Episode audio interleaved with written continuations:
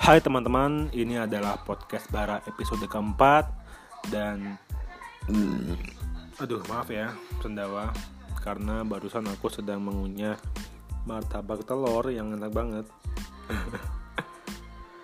aku gampang merasa lapar dan itulah yang membuatku menjadi makhluk hidup kan. Makhluk hidup, makhluk hidup itu butuh makan, makhluk hidup itu pula bertumbuh, tapi apakah semua makhluk hidup itu berpikir?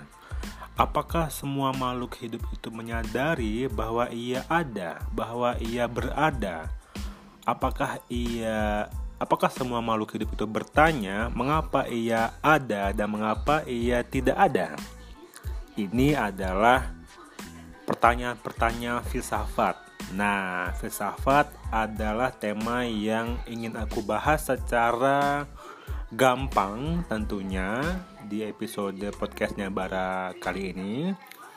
Mengapa aku hendak membahasnya dengan gampang? Karena dari pengalamanku pribadi, aku sering bertemu dengan teman-teman yang terutama usianya muda. Muda itu artinya belasan hingga 20-an tahun yang menurut mereka filsafat itu berat banget bang memikirkannya berat, membahasnya berat, membaca buku-buku pemikiran filsafat pun terasa berat.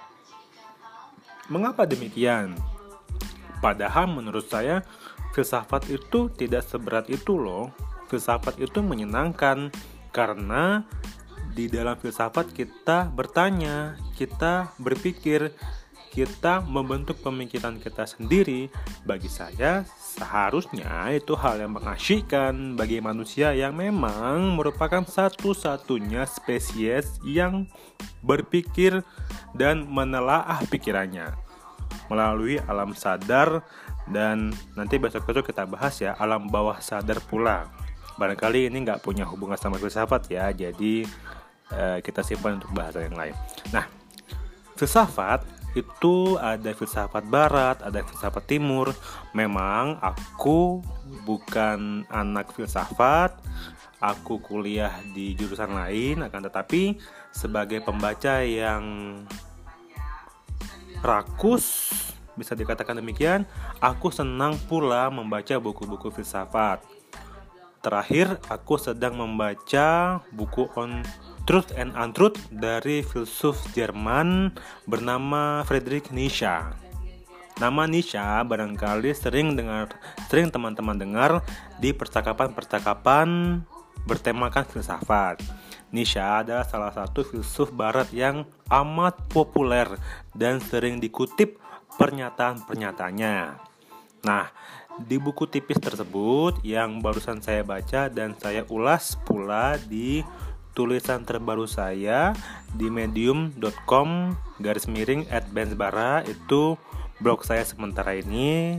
Sembari saya merenovasi blog bisikanbusuk.com di buku tersebut menurut pandangan saya pribadi berisi uraian-uraian pendapat Friedrich Nietzsche tentang inti filsafat Jerman yaitu Ding an sich yang dirintis atau dicetuskan oleh Immanuel Kant, seorang filsuf pula. Apa itu Ding Ansi? Ding Ansi itu artinya a thing in itself atau esensi sesuatu. Misalnya, pertanyaan apakah itu manusia? Apakah manusia adalah sekumpulan darah dan daging saja? Apakah nama saja membentuk kita sebagai manusia? Apakah empati? Apa itu esensi manusia? Apakah itu arti sebuah botol misalnya? Apakah botol itu harus berwarna oranye misalnya? Jika warnanya merah, apakah bukan botol? Nah, pertanyaan-pertanyaan inilah pertanyaan-pertanyaan yang menuju ke pencarian esensi akan sesuatu. Esensi menentukan diri sesuatu. Nah, apakah mawar masih dapat disebut mawar ketika ia tidak berwarna merah misalnya? Apakah ia masih dapat disebut mawar ketika wanginya berbeda dan tak berduri misalnya? Ap, jadi apa itu mawar sebenarnya? Apa itu mawar pada esensinya? Nah, inilah yang menarik bagi saya dan saya yakin menarik pula bagimu.